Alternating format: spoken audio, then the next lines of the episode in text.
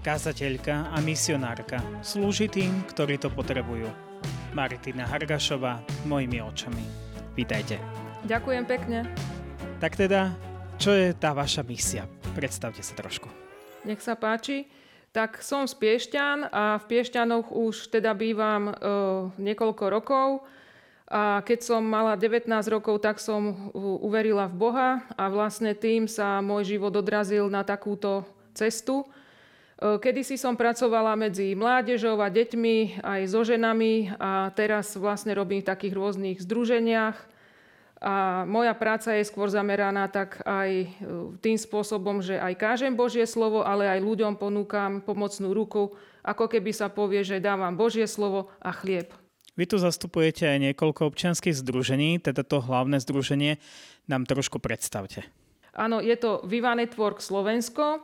Tam som predsedkyňou už vyše 20 rokov a Viva Network sieťuje prácu s ohrozenými deťmi na Slovensku. Je to celosvetová organizácia, a my na Slovensku e, sme robili konferencie a školenia pre pracovníkov s deťmi a zároveň vlastne sieťujeme týchto pracovníkov, aby mohli efektívnejšie slúžiť deťom. Tiež aj konkrétne teda e, pracujeme s deťmi, pomáhame im či už vo vyučovaní alebo e, aj v tejto sociálnej práci. Čo to vlastne znamená to sieťovanie, tá konkrétna pomoc?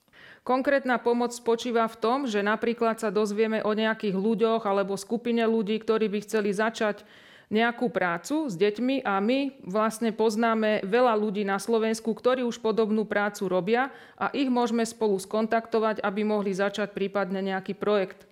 Tiež v tomto Viva Network sme robili konferencie, rôzne školenia. Momentálne posielame balíky poštou sociálne e, slabým rodinám alebo núdznym rodinám a tiež vydávame aj modlitebný kalendár, kedy sa ľudia môžu modliť za deti v ohrození.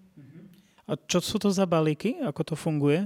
Sú to veci, ktoré si tie konkrétne rodiny objednajú, presne aj podľa e, teda veľkosti a tieto balíky vždy do 10 kg posielame ročne každý deň jeden v podstate. Okolo 360 balíkov pošleme priebehu roka.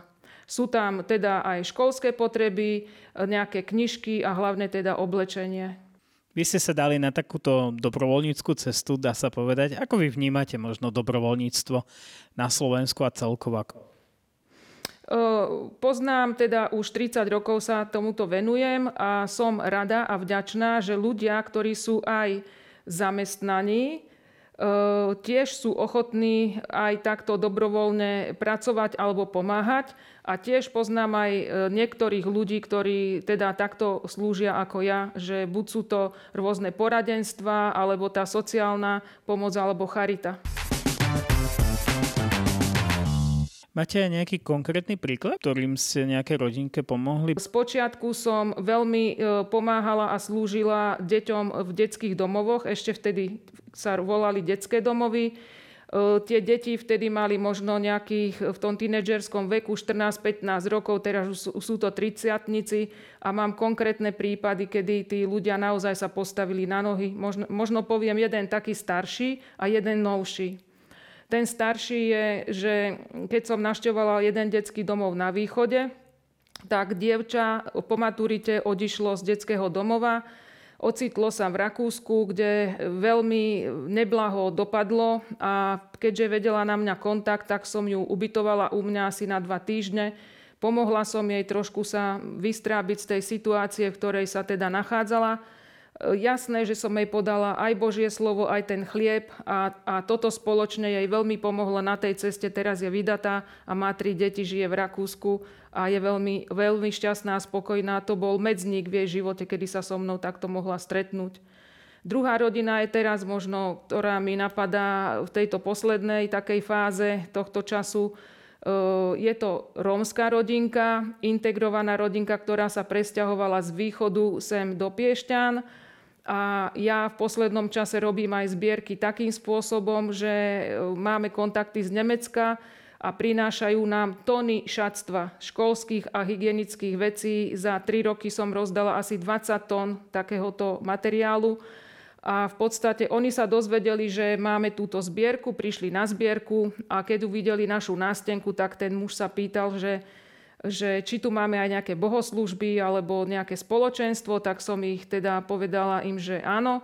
Tak prišli v nedelu na naše stretnutie, odvtedy sme boli v kontakte a teraz vlastne oni už ako veriaci manželský pár e, pomáhajú a začínajú pomáhať tam na východe, odkiaľ pochádzajú ľuďom, ktorí sú teda v núdzi.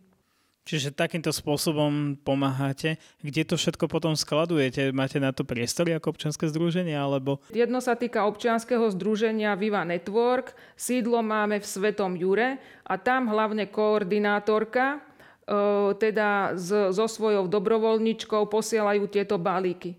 A potom sa to týka takej všeobecnej charity, ktorú vlastne robím aj v rámci spoločenstva Prístav Piešťaný, v ktorom som vedúca. A vlastne kedysi sme to mávali v tých priestoroch, kedy za dva, za tri dny som rozdala nejaké 3 tony šatstva, lebo sme to museli vyprázdniť.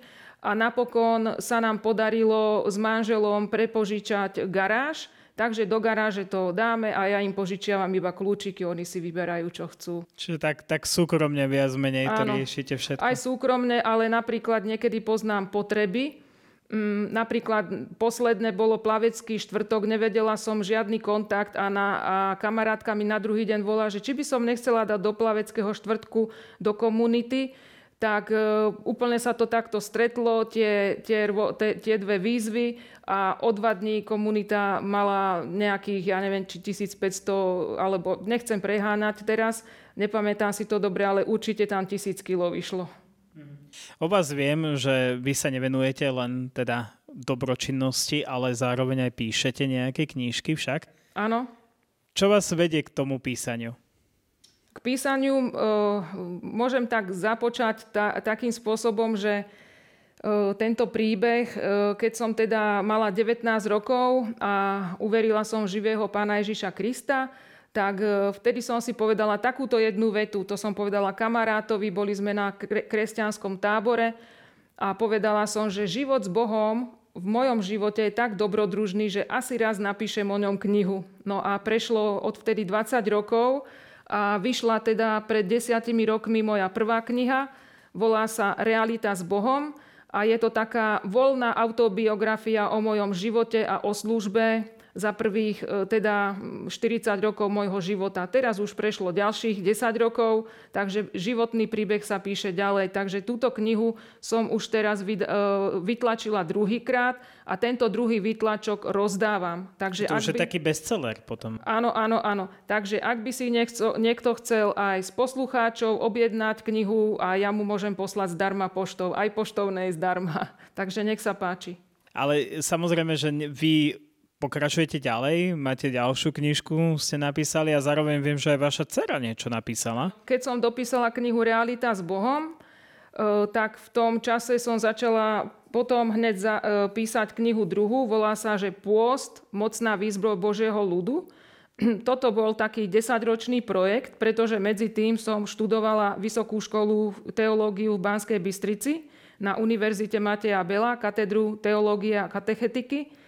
A vlastne tá kniha bola, jej písanie bolo také prerušené, až, až tento rok vlastne táto kniha vyšla.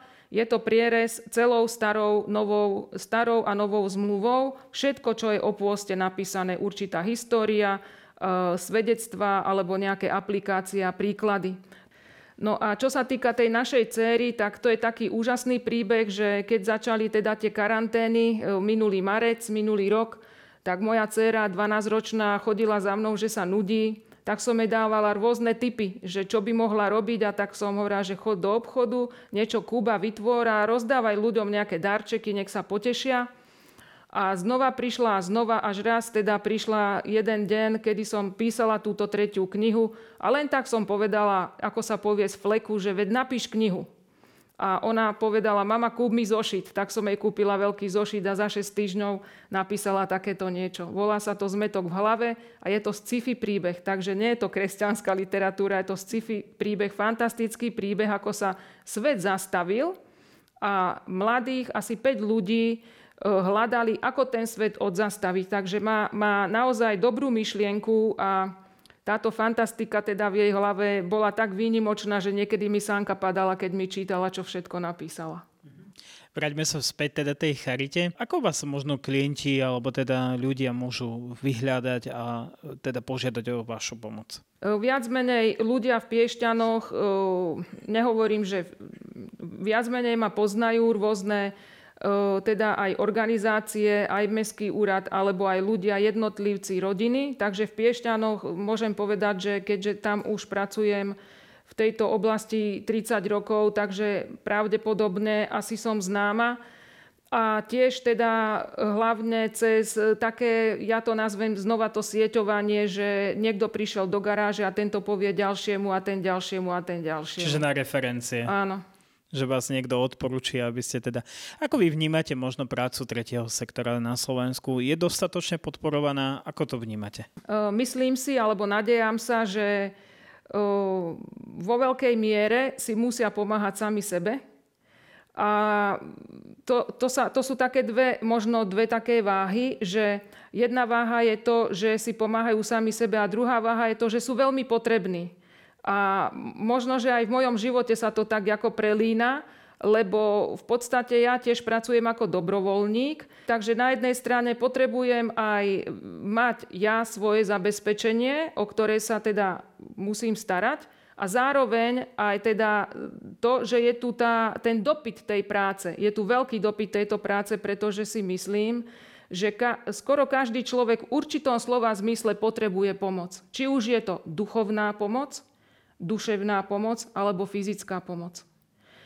Podporované e, by som povedala tak, že je veľmi dôležité, aby ľudia, ktorí možno majú tie finančné prostriedky alebo nejaké materiálne, oni možno nevedia im poradiť alebo nájsť tých ľudí, ale možno vedia toto dať. A potom sú zasa ľudia, ktorí možno nemajú tých financií, ale vedia poradiť, vedia niečo urobiť a myslím si, že je to veľmi dobre, keď sa to tak prelína, pretože každý z nás, každý človek má nejaké dary.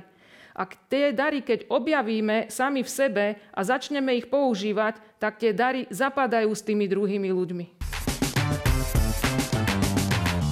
Je ťažké namotivovať ľudí k pomoci, že sú ľudia štedrí alebo chcú byť eh, takým možno filantropy? No to je dosť taká zaujímavá otázka, lebo práve ten čas tým covidom sa, sa mení, lebo, lebo sme sa tak ako keby viacej uzavreli do seba ale určite sú ľudia, ktorí znova v tých svojich daroch radi pomôžu. Takže možno, že niekto nedá ten čas navyše, ale dá možno tých 20, 30 alebo 100 eur, ktoré, ktoré zase môžeme my niekomu darovať. Alebo sú ľudia, ktorí radi urobia poriadok, alebo sú s tými ľuďmi v tej garáži, alebo tak ďalej. A, ale verím tomu, že každý, kto chce niečo urobiť, priložiť ruku k dielu, že ten čas si teda nájsť vie a chce, aj keď si myslím, ja osobne, keďže už 30 rokov sa tomu venujem, že by som bola radšej a rada, keby možno aj zamestnaní ľudia, alebo aj teda tí, čo sú doma a nevedia, čo s časom, že by dali toho času viacej do toho. Ako vždy vyzývam ľudí, aby v tejto misijnej alebo charitatívnej akejkoľvek činnosti, čo sa týka Božieho kráľovstva, aby, aby, aby trošku nakopli. Ako je, to, je to taká výzva a je to aj môjim poslaním. V čom je možno také najdôležitejšie tá, tá pomoc? Je to práve tie materiálne, alebo skôr tie duchovné, alebo naozaj to prelínanie medzi sebou? Áno, ja som presvedčená o tom, že prelínanie, pretože uh, si myslím, a to je veľmi známe, môžem prísť k bezdomovcovi a kázať mu Božie slovo, ale tomu nepomôže. Jemu pomôže, keď mu dám kabát alebo niekde ho nakontaktujem, aby, aby dostal to jedlo a to teplo a tak ďalej. Ale potom sú zasa ľudia, ktorí možno všetko to ostatné majú, to, to fyzické, ale v podstate trápia sa v duši. Áno, trápia sa z nejakej situácie, s nejakými problémami, takže ono je to veľmi individuálne a ja, sa, ja som presvedčená o tom, že človek môže žiť plnohodnotný, e, plnohodnotný život, ktorý je vlastne zameraný na Božie kráľovstvo. Toto považujem za plnohodnotný život. Nech je to už lekár, nech je to už akýkoľvek zamestnanec, alebo automechanik, alebo ktokoľvek. Aj títo ľudia, keď žijú ten plnohodnotný život s Bohom, tak sa im to prelína ten celý život. Celý čas, energia, všetko, čo žijú. Vy ste určite e, rovnako ako kazateľka aj istým spôsobom aj sociálny pracovník, psychológ, pedagóg a všetko dokopy. Je to asi náročná práca, že dávať vlastne nielen to slovo, ale zároveň ešte aj takto pomáhať fyzicky? E, áno, je to niekedy náročné, lebo viac menej e, ja som skôr tak unavená v, v duševne. Áno, že psychicky, že potrebujem si ako keby ísť vyvetrať hlavu, alebo ako sa to povie, dať preč tie myšlienky, to všetko, pretože priebehu toho dňa od rána až do večera riešim telefonáty, maily, veci. Do obeda som väčšinou za počítačom, že v tej administratívnej činnosti, kedy by som aj rada niečo vydala zo seba. Áno, že buď tú knižku píšem, alebo kázeň, alebo teda vybavujem a po obede som skôr v teréne, alebo aj večer. Je veľmi dôležitá psychohygiena veľmi dôležitá takýchto pracovníkov, pretože napríklad ja som tento pojem nepoznala asi do, neviem, 45 rokov a ja som išla, išla, išla a potom sa to aj na mojom zdraví začalo odvíjať. A posledné roky sa aj viacej o seba tak starám, aj o tú duševnú schránku, možno aj tak trochu fyzicky, že takým viac aktívnym športom, stravovanie a tak ďalej, odpočinok, relax, to, to u mňa neexistovalo Takže je to veľmi dôležité, aby sme počúvali aj sami seba, pretože aj my sme potom v potrebách. Aj nám je potom potrebné e, sa venovať, alebo je potrebné nám slúžiť. Takže e, aj si treba nechať slúžiť, že aj druhým ľuďom, ktorí vlastne sú ochotní si ma vypočuť, alebo v akýchkoľvek, e, keď sa nachádzam aj nejakých takých výzvach, alebo ja neviem, čo sa týka manželstva, výchovy detí, pretože máme dve dievčatá v tínedžerskom veku, tak toto je tiež veľmi dôležité, že, že ten život on je tak so mnou prepojený a kedysi som povedala, že to je ako keď žonglér žongluje tie tanieriky a už bol čas, kedy mi padali už niektoré tie taniere tak snažím sa tento život teraz žiť tak, aby, aby som to vedela ustrážiť, ale nie zo svojej sily. Jednoducho robím to pre radosť a keď viem, že treba ukončiť, treba dva dni voľná, čo teraz teda už plánujem, tak nemám vôbec výčitky, že, že zrazu nič nerobím. Takže je to, je to taký aj vnútorný boj, ja to tak nazvem, pretože ja ten čas chcem využiť, ktorý, ktorý mám vo svojom živote, ale zároveň ho nechcem tak naháňať, že, že potom to dohoní mňa v tom slo, zlom slova zmysle. Čiže je dôležité vedieť darovať, ale aj prijímať. Presne tak, presne tak. Kto sa hovorí v poslednej dobe o tom, že ľudia sú uzavretí, a že sú individualistickí a že nechcú sa nejak zapájať. Ako to vy vidíte? Je to tak? Ja to vidím takto. Sledujem tých mojich 30 rokov a ja vidím, že medzi mladými ľuďmi sa veľmi veľa ľudí nachádza, ktorí chcú pomáhať.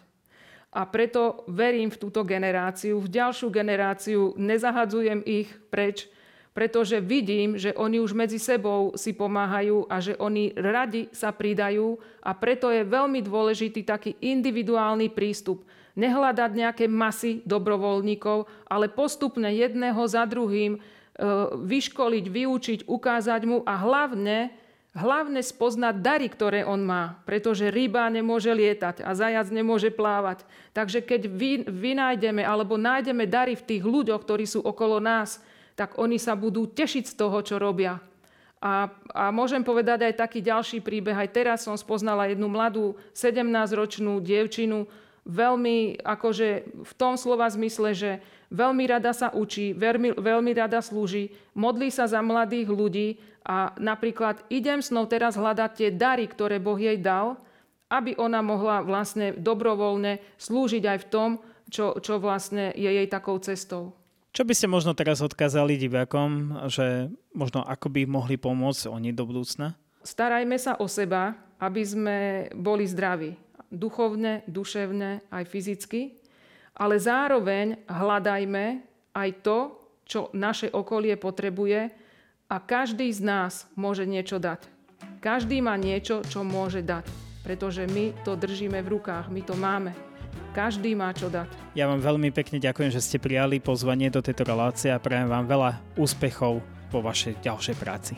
Veľmi pekne ďakujem, aj vám prajem všetko najlepšie.